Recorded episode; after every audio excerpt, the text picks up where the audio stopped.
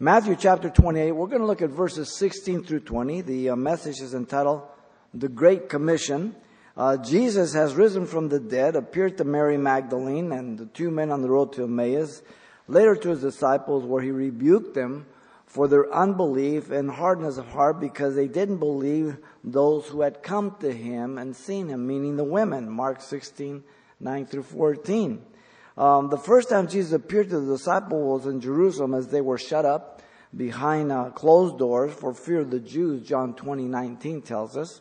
The second time was eight days later um, to reveal his prints and the pure sight to Thomas that doubted in John 20, 24 through 29. This is the third time Jesus appears to the disciples at Galilee as they um, um, go fishing, as we'll see with Peter in John 21 1 through 14, and of course, we'll get the Great Commission here. The first witnesses of the resurrection were not the apostles, they were women. Um, they were the ones who were there at the cross. John was the only one at the cross. All of the rest forsook Jesus. Um, and they didn't believe the message of the women from the angel. Go tell them that he has risen. Now the rumor is that the disciples came and stole his body. You always have to spread lies to destroy the truth. We see this in our nation today. It's never any different. You see it with the resurrection of Jesus Christ. And so, we're going to look at the Great Commission. Let me um, read our text here. Um, verse 16 on down, it says, Then the eleven disciples went away into Galilee and the mountain which Jesus had appointed for them. When they saw him, they worshipped him, but some doubted. And Jesus came and spoke to them, saying, All authority has been given to me in heaven and earth. Go therefore and make disciples of all nations, baptizing them in the name of the Father, the Son, and the Holy Spirit, teaching them to observe all things that I have commanded you. And lo, I am with you always, even to the end of the age. Amen. Now, this is the last thing recorded by Matthew here, the Great Commission, uh, as he gives it to the apostles, and is characterized by three things. First, we have the men Jesus chose in verse 16 and 17. Second, we have the authority of Jesus delegated in verse 18. And thirdly, the task Jesus commanded in verse 19 and 20. We'll begin with the men Jesus chose, verse 16 and 17. Notice the disciples were common people, then the 11 disciples. Sometimes we have a mind that people are just something special. They're not like us. They're better than us. A pastor, an evangelist, or other Christians. Not so. We're all made of the same stuff. Sin and imperfection. The original number, as you know, were 12 disciples. The word disciple simply means a pupil or a learner. And uh, the 12 had spent three and a half years with Jesus, learning, hearing, and being part of the ministry. In fact, Jesus in Matthew 10 sent them out by twos to the Jews and delegated temporary authority to preach, to heal, and cast out demons, which, by the way, Judas did. Okay? As well as the others. They went out two by twos. Now, Judas, of course, has betrayed Jesus at this point back in chapter 26, 15 and um, 47 and 27, 3, the record is there for 30 pieces of silver. And now the 11 were very um, different from each other, though. Though they're common people, they're different from each other. Um, uh, just as you are. Uh, we all have a certain humanistic makeup that God created us, but our personalities, everything is a little different. Uh, let me give you just some of the uh, differences between some of these, not all of them, but uh, there's Simon Peter, as you know, who was impetuous, impulsive, and proud, attempting to stop Jesus from going to the cross over my dead body, and he rebukes him. He says, Get thee behind me, Satan. Wow. I'll never deny it. Peter, you're going to deny me three times. Oh, not me. I love you more than these guys, really. Okay. There was James and John, the sons of Zebedee, uh, that Jesus named sons of thunder. They're like two junkyard dogs. One is bad enough, two of them together. It's bad news. And um, they desired to bid for the right and left hand, and they even took their mommy with them. And uh, Jesus says, You don't know what you're asking. Amazing. They wanted to rule, not um, to be ruled. They didn't want to serve. And then there was Matthew that we're, um, we've been studying his gospel. He's a tax collector. He's a Jew, the uh, epitome of treacherousness. A Jew working for the Roman government, collecting taxes from the Jew. Wow. Simon the Zealot, who vowed to kill anybody who tried to bring Israel under their authority, any enemy. The Zealots were fierce warriors. Um, prior to being a disciple of Jesus, um, Simeon would have killed, cut Matthew's throat at a drop of a hat. Now they're they're brothers. they're in the same group. There was Thomas who would not believe uh, that Jesus was risen unless he felt the prints on his hands and his feet. And the other five were apostles common like these, and uh, but they all forsook the Lord, even as Jesus had prophesied back in chapter 26, verse 56. And you and I have never um, uh, would have never chosen these men uh, for two reasons. They um, would not have met our standard, probably. And secondly, because um, we would not have the effect on their lives like Jesus did. you see, we can't change each other. Jesus has to change us, transform us. Husbands and wives try to change that. You can't do it.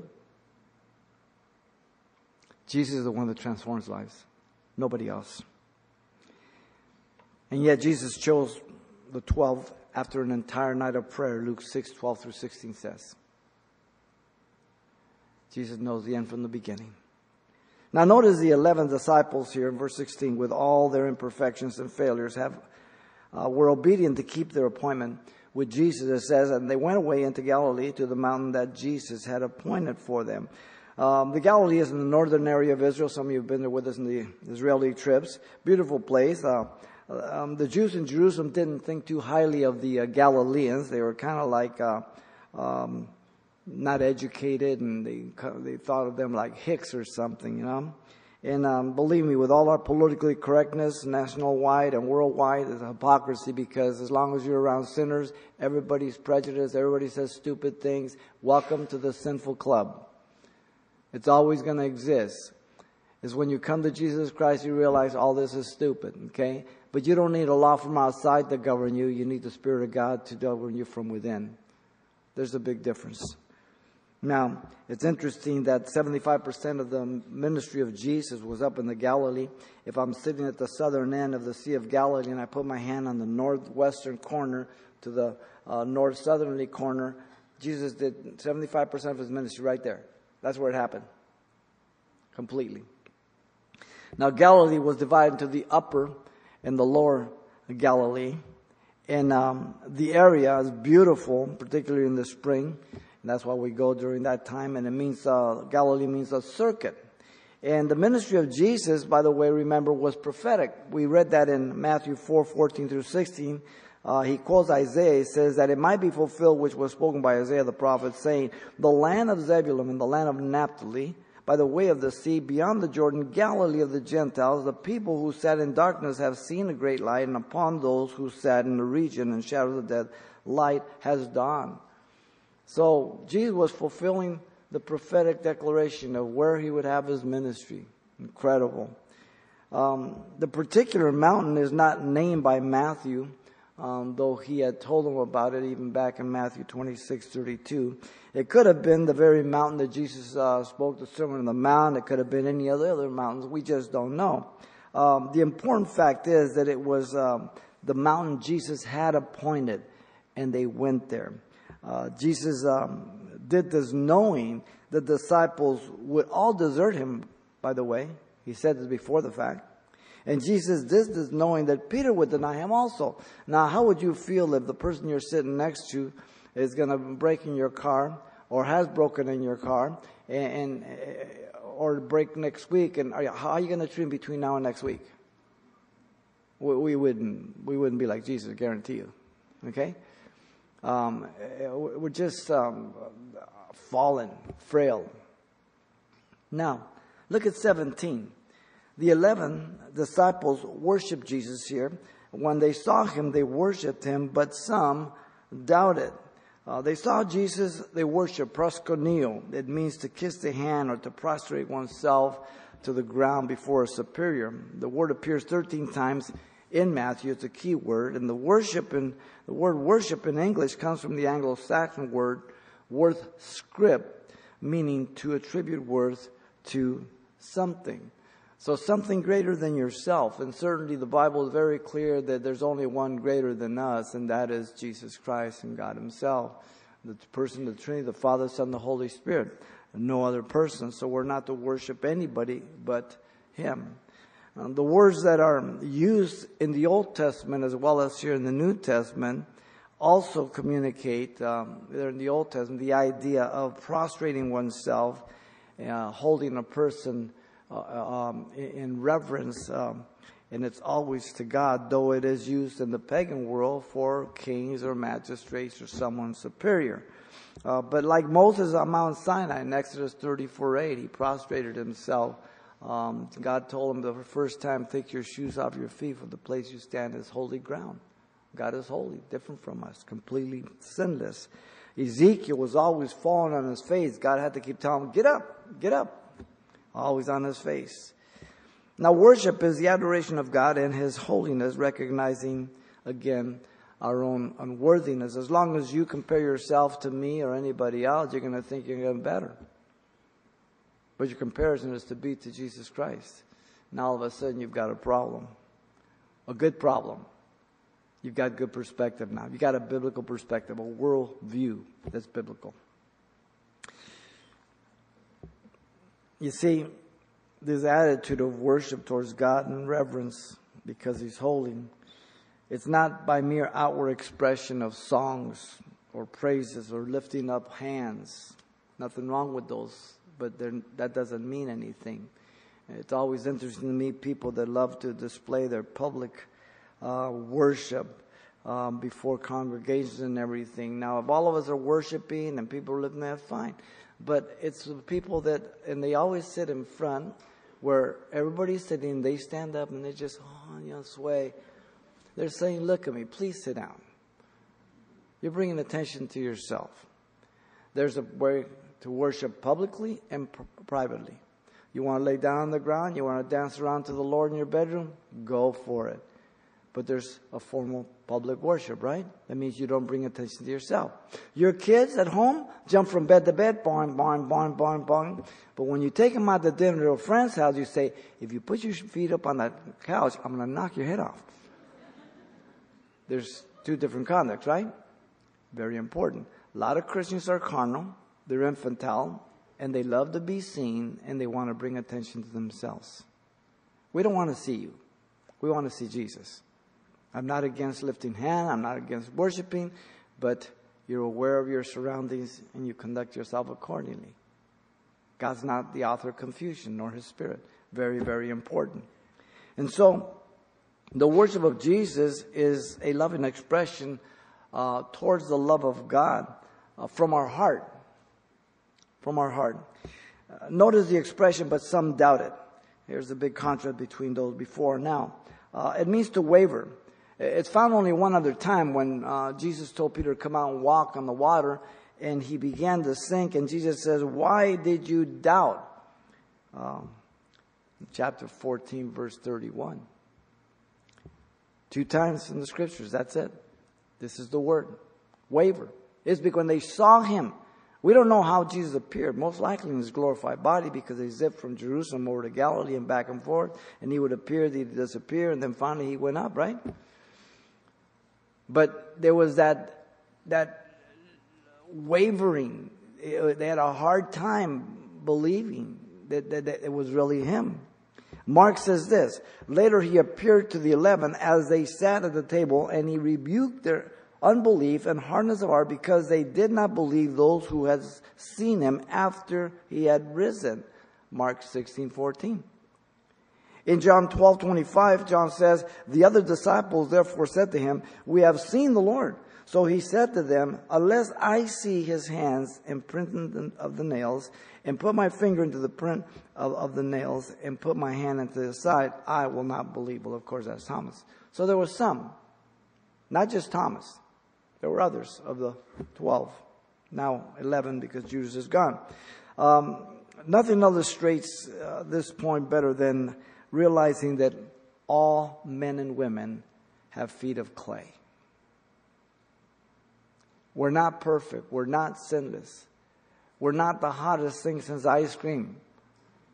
Now the culture tells all you young people you are the hottest thing since ice cream. Let me give you news. You're melting. Okay? It's a lie from hell. But people living a lie, unreality. And there's going to come a time when reality is going to hit and it's going to go, oops. Every believer falls into the same two categories of disciples and apostles, like these right here, the 11. When a sinner repents from his sin and asks forgiveness, um, they're born again. As Jesus told Nicodemus, you must be born again. You never see the kingdom of God in John 3, 3 through 5. That is what is required for you to enter heaven, seeing yourself as a sinner, asking God to forgive you your sins. That's the beginning point. Then they become a disciple, a student, a pupil, to learn God's word. Then picking up your cross, denying yourself first, then you pick up your cross and you follow Jesus. So you're a learner, you're a student of Jesus. You don't worship the pastor, you don't learn well, the pastor, you learn Jesus. You study about Jesus, you learn the Word of God. To set yourself free from all other individuals, including the pastor, or should I say mostly the pastor, that you have your eyes on the Lord. Very, very important. And then they are sent out as the apostles, as witnesses of Jesus, as they were once lost, now they go into society, the home, the husband, the wife, the children, the grandchildren, the co-workers, friends, whoever the Lord leads, being witnesses for Jesus and unto Jesus, Acts 1 8 says. Jesus said in Luke 6:40, "A disciple is not above his teacher, but everyone who is perfectly trained will be like his teacher." And so John the Baptist says, "I must decrease, he must increase." Simple principle. Okay? Now, every believer will worship Jesus as a result of the Word of God and the Holy Spirit. It doesn't come natural to us. People always say, you know, you ask, well, how long have you been a Christian? Well, I've been a Christian all my life. Okay. I've always loved God. You're a liar. The Bible says there's not one good. No, not one. Our heart is deceitful, desperately wicked, and no one loves God. God loved us first. Then we, in response, love God. You might have been devoted religiously. You might, you might have loved God on your religious ways, but not in the biblical way. There's a big difference. Colossians 3, 16 and 17. Colossians and Ephesians were written at the same time, so they're similar, but they have different focuses. Uh, let me give you first Ephesians 5, 18 through 19.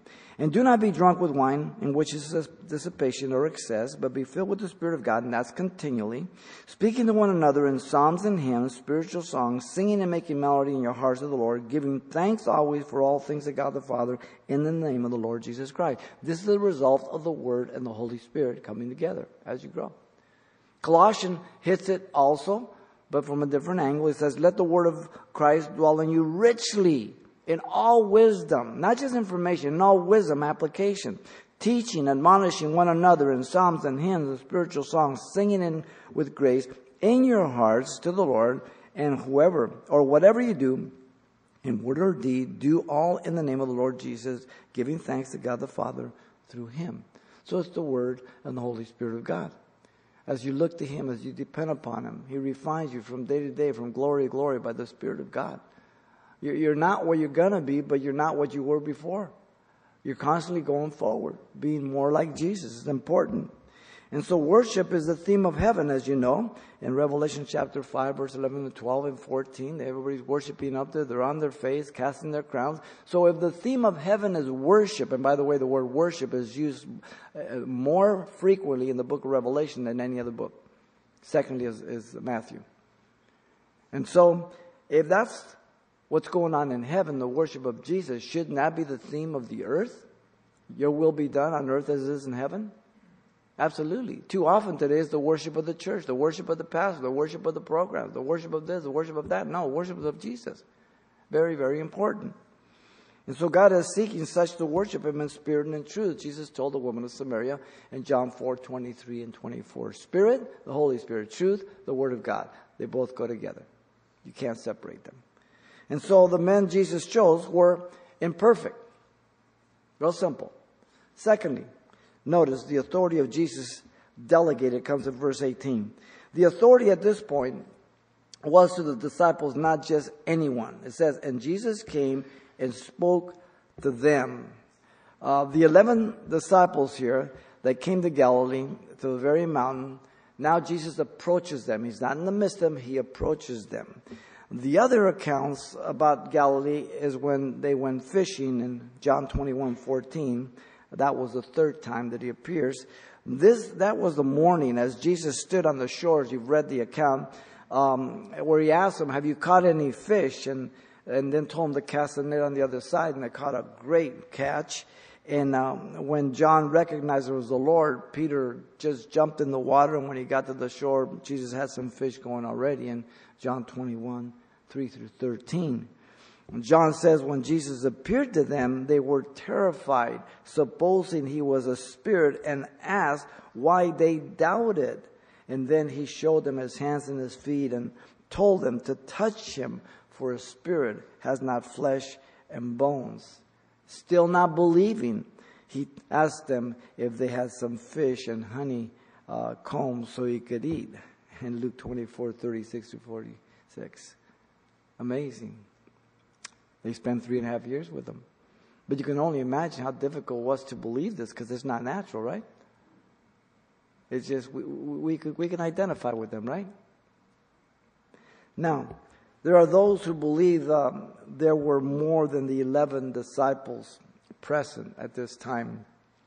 Some believe perhaps the account that Paul gives in 1 Corinthians 15:3 where he says after that he was seen by over 500 brethren at once of whom the greater part remain to the present, but some have fallen asleep. Now, the scriptures are silent as to those 500 being present here or anybody else. Uh, Matthew doesn't give us any detail about that, nor are the gospel writers. So it's always, certainly it's possible, but if it's silent, then we remain silent. We don't know. And I don't think it really matters, okay, whether it was there or somewhere else, but we can't be absolutely sure. The focus is on the 11 that he has spent three and a half years with, and now he's going to leave and he's going to commission them. Um, the time is believed to be towards the end uh, of the 40 days that he was here on earth. So just before he leaves, and then Acts chapter 1 tells us when he ascends up on high. Now notice the authority was given to Jesus, uh, saying, All authority has been given to me. The extent of the authority is unlimited. Mark it well. All means absolute, whole, everything total, complete. Nothing's excluded. The word authority, exousia, means permission, position, and right to act. The word power is the means by which you perform something. Exousia is the right of position and place and right to do what they're going to do. He has all authority. This is the all encompassing and supreme authority that Jesus had prior to the incarnation. The Father glorified him with the glory which he had before the world was at the right hand. That was a prayer in John 17 5. God Father answered that. Psalm 110 1. Sit at my right hand while I make your enemies a footstool. Uh, Acts 2.34, he said at the right hand. Now, the return of Jesus is going to be in power and great glory. This brings to mind Daniel 7 13 through 14 as he comes back with that great power and glory. All authority. Matthew 24 30, he told that to the Jews. The authority was given uh, to Jesus by the Father. Mark it well. 32 times Jesus declares his Father sent him in the Gospel of John 32 times. 18 times Jesus says the Father gave me. 12 times given me. This is the theme John makes very clear. Jesus was sent by the Father and given everything by the Father. In fact, in John 12, 49, it says, For I have not spoken on my own authority, but the Father who sent me gave me a command what that what I should say and what I should speak. That's very interesting because Jesus is saying that all he did was in the direct direction of the Father. Now they had known that all things which you have given me are from you, he says in John 17, 7. Speaking of the apostles. Jesus answered them, Many good works I have shown you from my Father. For which of these works do you stone me? John 10 32. Everything he did and said, when and how he did it, was in direct relationship to the Father. This all encompassing authority of Jesus prior to the incarnation um, was limited, put aside at the incarnation. He divested himself of his glory, never of his deity. Philippians 2 5 through 11. Being in the form of God, he didn't think it to be robbery with God, but he emptied himself of his glory, never his deity. Very important. So Jesus never did anything as God, but as the last Adam, depending on the Father for the authority, for the power, for the direction, and what to do. This is very important because he demonstrated in the temptation in the wilderness. Satan says, Since you're the Son of God, and Jesus always responded, Man, man, man. He came as the last Adam to prove that the first Adam chose to fail, the last Adam would not fail.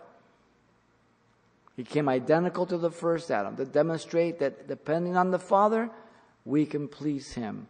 He's our example. He left us footsteps to follow. We have no excuse. That's important. Okay? If Jesus did the things He did as God, then how can I do it? I'm not God. But if he did it as the last Adam, then he shows and reveals that I have no excuse. I can obey God if I depend upon him, if I seek him. Very important. Jesus destroyed him with the power of death, Satan. Hebrews 2:14.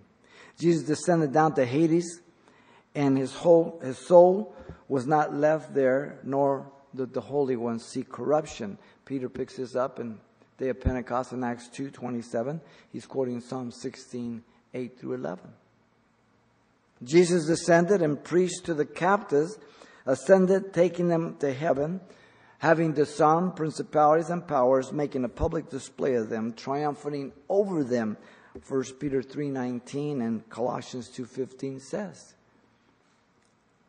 Preached to those who were disobedient during the days of Noah that he was the seed of the woman. God was faithful to the promise descended first, then ascended up to lead captivity captive, taking them to paradise. Paradise, he told the thief on the cross, today you will be in paradise. Down there were Hades, the two compartments. Jesus went down to preach to the non-believer. He picked up the believer, took him to heaven, transferred paradise to the third heaven. 2 Corinthians chapter 12. Wow.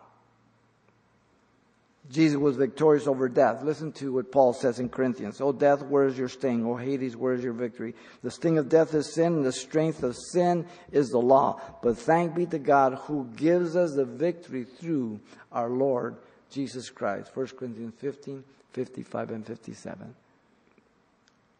If Jesus has not risen from the dead, then we're all deceiving ourselves. We're still in our sin, and we're most to be pitied. but he has risen from the dead. Now, notice the authority was all encompassing in heaven and in earth. The sphere of heaven is perfection in the domain of God, as you know. In heaven, his person is supreme. In heaven, his word is always carried out. In heaven, his will is the rule. In heaven, his angels all serve him. The sphere of the earth is imperfection in the domain of Satan on the earth. Notice I said the domain of Satan. Satan does not own the earth. The earth is not Satan's. Read the scriptures. The psalm says the earth is the Lord's and the fullness thereof. He has domain, authority because of the fall, but he does not own the earth. The earth belongs to God. All right? Very, very clear. But the authority of Satan is broken by the death and resurrection of Jesus Christ at this point. Sinful men and women can be set free from the deception and captivity of Satan by the gospel through repentance. That's why the Great Commission to set people free from their darkness, their sin. Sickness can be healed by praying in the name of Jesus, anointing people, laying hands on them at His will. Not everybody gets healed. God knows He's sovereign. But we in faith obey Him and we go through the process. The soul of men and women can enter heaven to spend eternity with Jesus now by the grace of God. We can be assured that our sins are forgiven and that we have eternal life by God's word. Um, Paul puts it this way the last enemy that will be destroyed is death. For he has put all things under his feet, but when he says all things are put under him, it is evident that he who put all things under him is accepted. Now, when all things are made subject to him, then the Son himself will also be subject to him who put all things under him, that God may be all in all. 1 Corinthians 15, 26 through 28. So right now, we have, we see the domain of, of Satan partially, but death has been destroyed, his authority has been destroyed. So you and I got saved because of this victory, but there's still sin. There's still rebellion. There's still those who reject.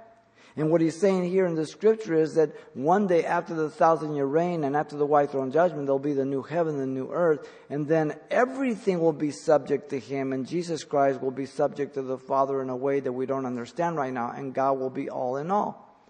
Okay? Until then, because even the millennial kingdom, remember we've studied it, there's going to be rebellion because the people that enter in from the tribulation period who didn't take the mark of the beast, right? And then God will correct them at that time. So the rebellious ones to the authority of Jesus will one day be no more. Those in heaven, Satan, because he has access now, those on earth, rebellious man, and those under the earth, demons who are fallen angels. So every knee will bow, tongue confess that Jesus is Lord in heaven and earth and under the earth, Philippians 2.10 tells us. Amazing. Now, the authority of Jesus is greatly illustrated simply by this definition.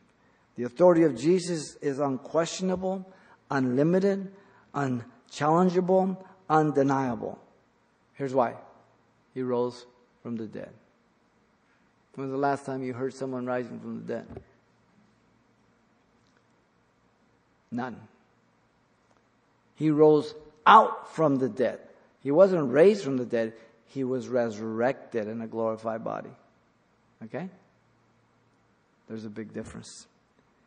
We have the authority to tell people that their sins can be forgiven if they repent. Or that if they don't, they will be judged for their sins. He bequeaths his authority to the 12. He gives it to you too. Listen very carefully. John 20, verse 22 and 23.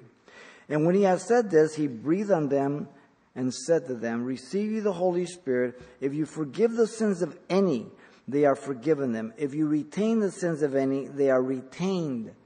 These two verses are used by the Catholic Church for their priests, that God has ordained them to forgive sins.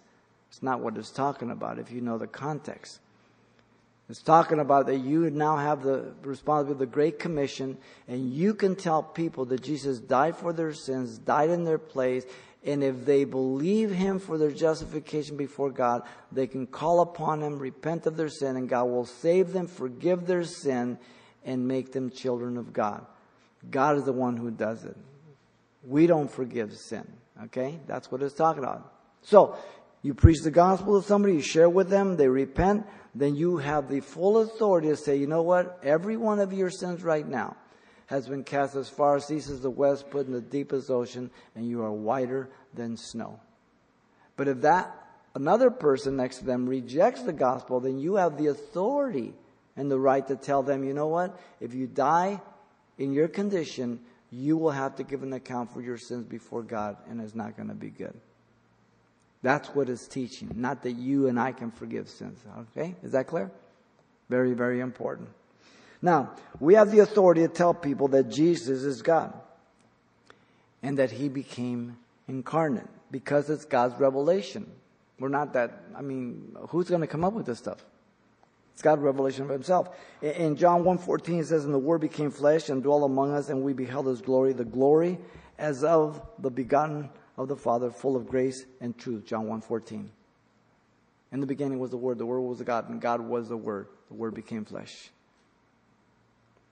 So we have the good news to share with mankind that God answered the prayer of Isaiah, oh, that he would rent the heavens and come down, and he took on flesh.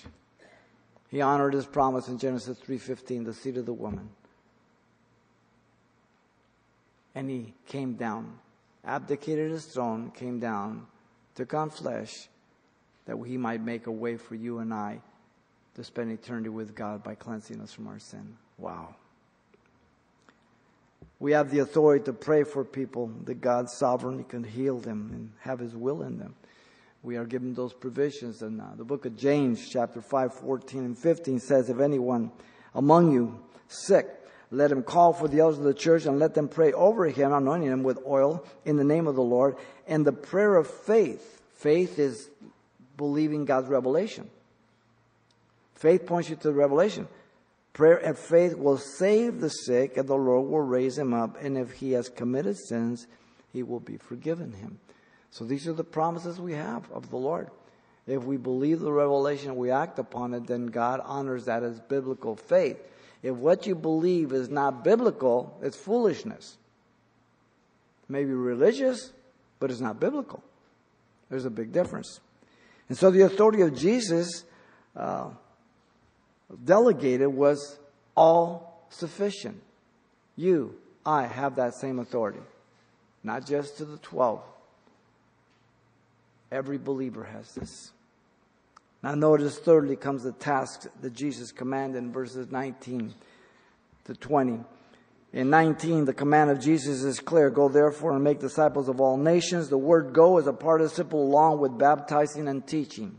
Um, the three imply action and could be translated as you go, when you go, in your going. In other words, there was never any question about going. The Great Commission is not the Great Suggestion. Okay? Acts 1 8, Jesus told them, You shall receive power when the Holy Spirit comes upon you. You shall be witnesses to me, to me, vertical first, in Jerusalem, Judea, Samaria, the ends of the earth. Vertical first, then horizontally for him. To him, then for him. Okay? The most important is to him, that he sees me as a child of God. I'm walking with him. Very, very important. But let me say, even if you're not, if you witness, he'll honor his word above you. He'll save people. Even if you're living in sin. Whoa. Because he honors his word above his name. Because, well, you know, God uses them. So what? He used Balaam's jackass? He qualifies. People always do that. The main verb here is make disciples. It's followed by two participles indicating the process, baptizing and teaching. Um, this is an imperative command, by the way. The word disciple, again, a pupil or a learner. Um, having been dead in trespasses and sins, now are alive in Christ. Having depended on one's own ability to deal with sin and sin nature, but now, by the power of the Holy Spirit, are overcomers. The interest of God is not an intellectual decision for public display. This is the problem with mass evangelism and altar calls. The Billy Graham organization, I can't remember exactly, I could be corrected, I think is one in a thousand um, that they believe stay.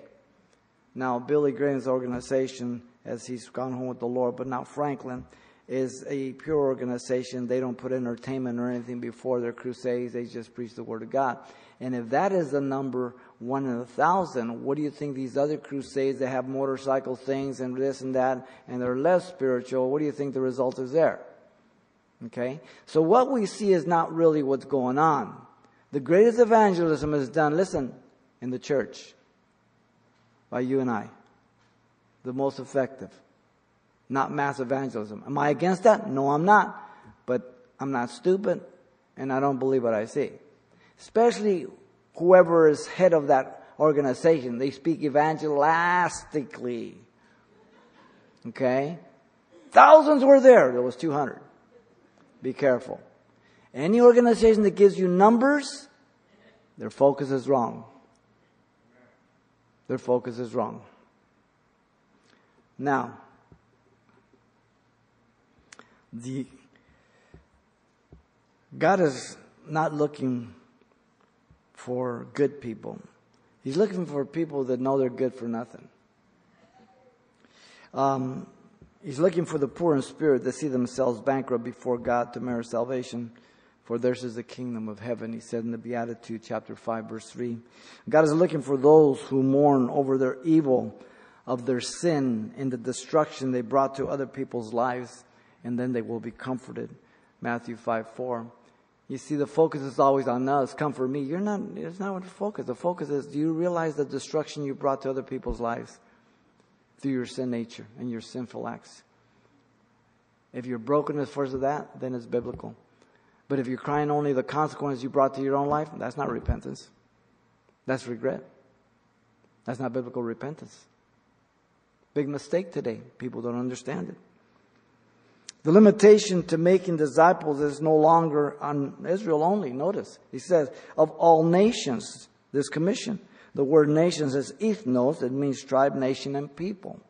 Uh, of all groups. In other words, the world is the field uh, in the kingdom parables in Matthew 13. Uh, that was very, very clear. Jesus sent them out only to the Jews in chapter 10, but now it's the whole world. The reason being is that Jesus died for the entire world. John 3:16 and 1 John 2:2. 2. There are many who do not believe this uh, uh, who are Calvinists. Calvinists believe that Jesus died only for the elect, and the elect are the only ones that the blood was shed for.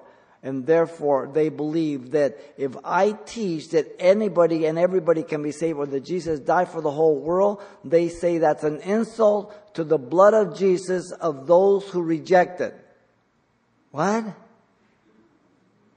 Jesus died for the whole world. John 3.16. 1 John 2, 2. And he is the propitiation for our sins, the Christian. And not only our sins, but the whole world. Sorry, have to go with scripture. He died for the whole world, ladies and gentlemen. If people end up in hell, if you end up in hell, it's because you rejected the death and resurrection of Jesus Christ. Wow. The method is implied, not stated by the preaching as a herald to all the nations the gospel. The Greek word, as you know, we've gone through before, though it's not bound here, but preaching, kerusso. These were men who were hired by the state or the king to make proclamations. Now, when they got there, um, the message was not theirs, it was given to them. The authority was not theirs, it was vested to them. And they were not responsible for the response of the people, only the proclamation. I am not responsible for your response. I'm only responsible for the clear proclamation of the gospel. The message is not mine, has been given to me. The authority is not mine, has been vested to me. And I rest in God. And when pastors don't understand that, they're all, oh man, nobody got saved, this and that. Okay, I don't save anybody. If you think I saved you, you're probably lost. Very important. So faith comes by hearing, hearing by the word of God, Romans 10 17 says. God is weird, isn't he? All this technology, and he uses proclamation of the gospel. I love it. Notice the command of Jesus to make disciples of all nations is by the process of public a public rite first, baptizing them in the name of the Father, the Son, and the Holy Spirit, verse 19, the middle there. The practice of baptism is after becoming a disciple. It does not precede it. Very important. The word baptizing means to dip repeatedly, immerse, or submerge, being completely engulfed in water, no portion of your body untouched. It's a participle, present active tense, to be ongoing always. Once you're born again, you should be baptized. You take a glass, you fill it to the rim. That's not baptism. You fill the sink, you put it under. Now you're baptized. Under. Okay? Now, the word does not mean to sprinkle them. John the Baptist was submerged. I'm, I'm, sorry, he submerged people in water in John 128 as he was baptizing them. How do we know that? Because when Jesus came to be baptized by him, it says he, he, he, he went into the water and when he came up out of the water, the Spirit descended upon him. John 4, 1 and 2. Okay? Jesus was baptized by his cousin John the Baptist. Many others. Now, Jesus never baptized anybody in water. His disciples baptized in water in John 4 1 and 2. He didn't want to confuse the baptism of water with the baptism of the Holy Spirit, which only Jesus gives. Very important. Now, the symbolic meaning of water baptism is important. The practice of water baptism does not take away any sin or forgive any sin, but it's an antitype to the fulfillment, the answer of a good conscience towards God through the resurrection of Jesus Christ. And 1 Peter 3 20 through 21 tells us that. And he uses Noah flood as that type, that example. Answer to a good conscience. It doesn't wash any sin away. If you use some soap with water, you might get some dirt off. If you're not born again, you get water baptized, you're just a wet sinner. Okay? Very, very clear. Baptism comes after you're born again.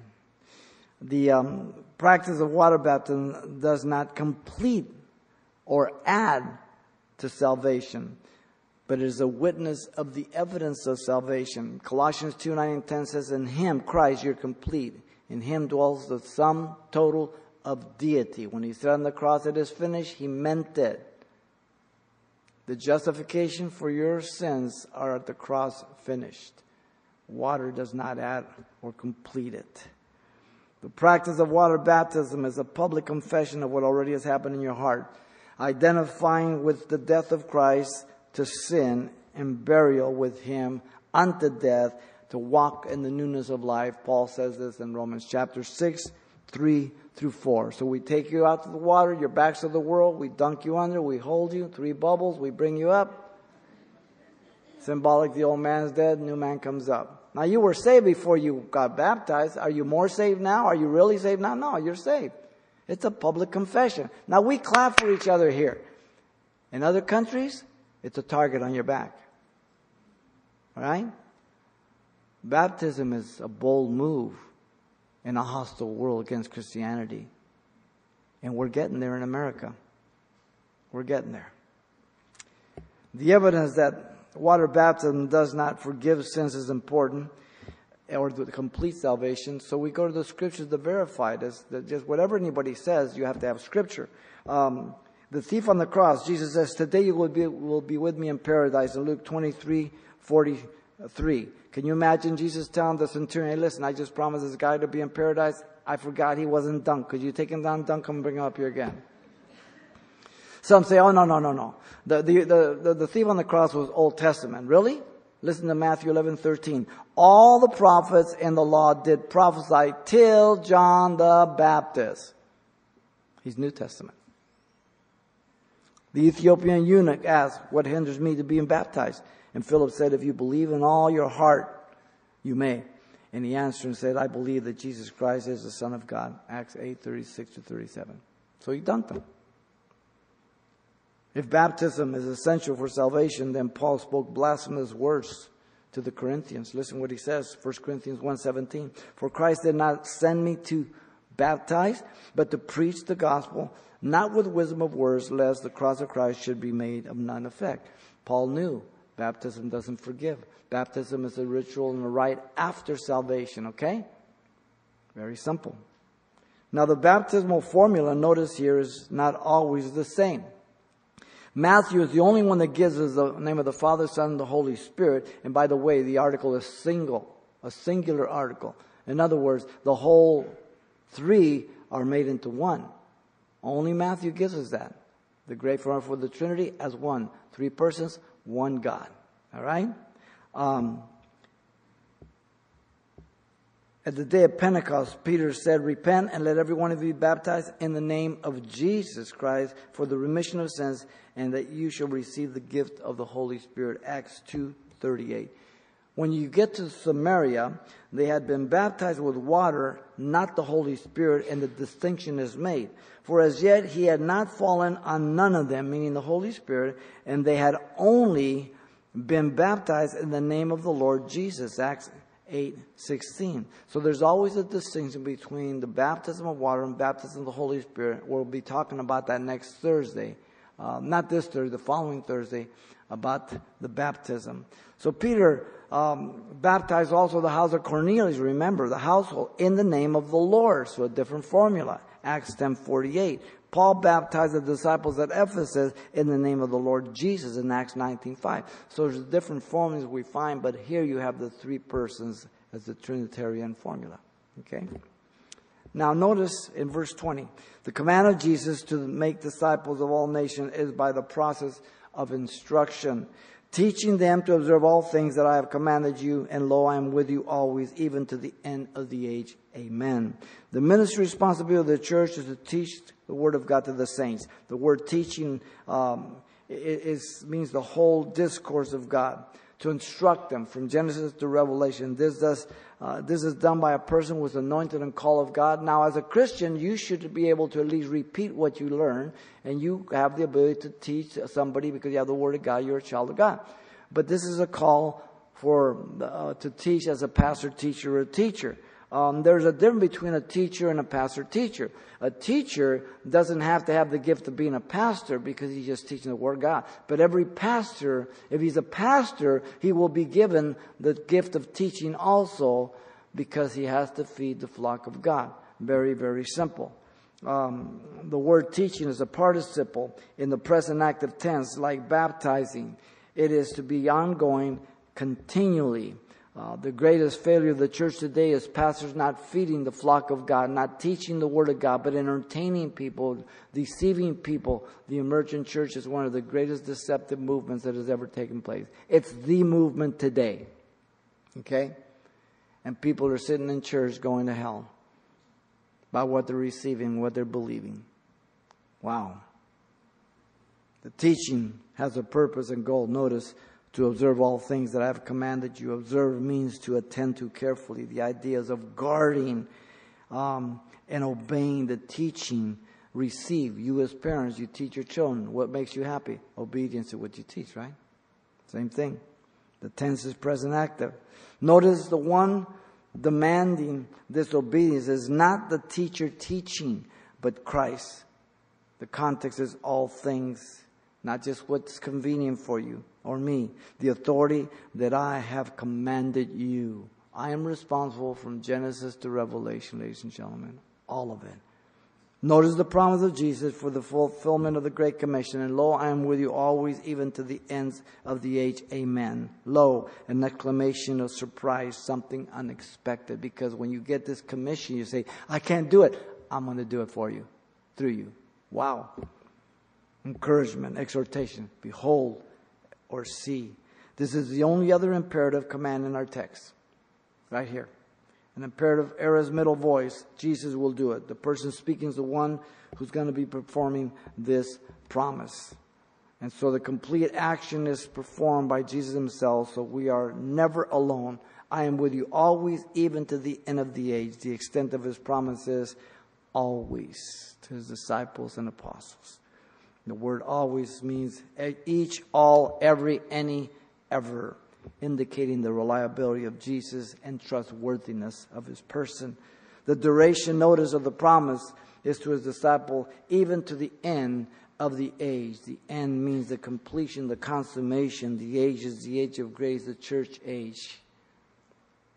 He's doing his work through us. Behold, the virgin shall be with the childbearer's son and they should call the name Emmanuel, which is translated God with us. Matthew 123. Wow.